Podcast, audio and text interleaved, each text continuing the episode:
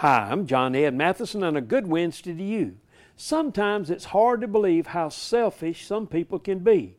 I read recently about a retired Indian couple who are suing their son and daughter in law because they haven't given them a grandchild. The suit requires them to produce a grandchild or pay 50 million rupees, about $675,000. The couple said, We need a grandchild.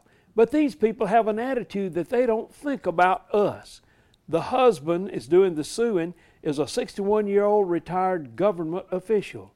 He said that he had spent all of his life's earnings on his only child's upbringing and education, and he's not received a grandchild in appreciation. He said, I feel very unlucky. Some people just look at life as what's in it for me. Others see it as an opportunity to give. Be a giver and not a getter.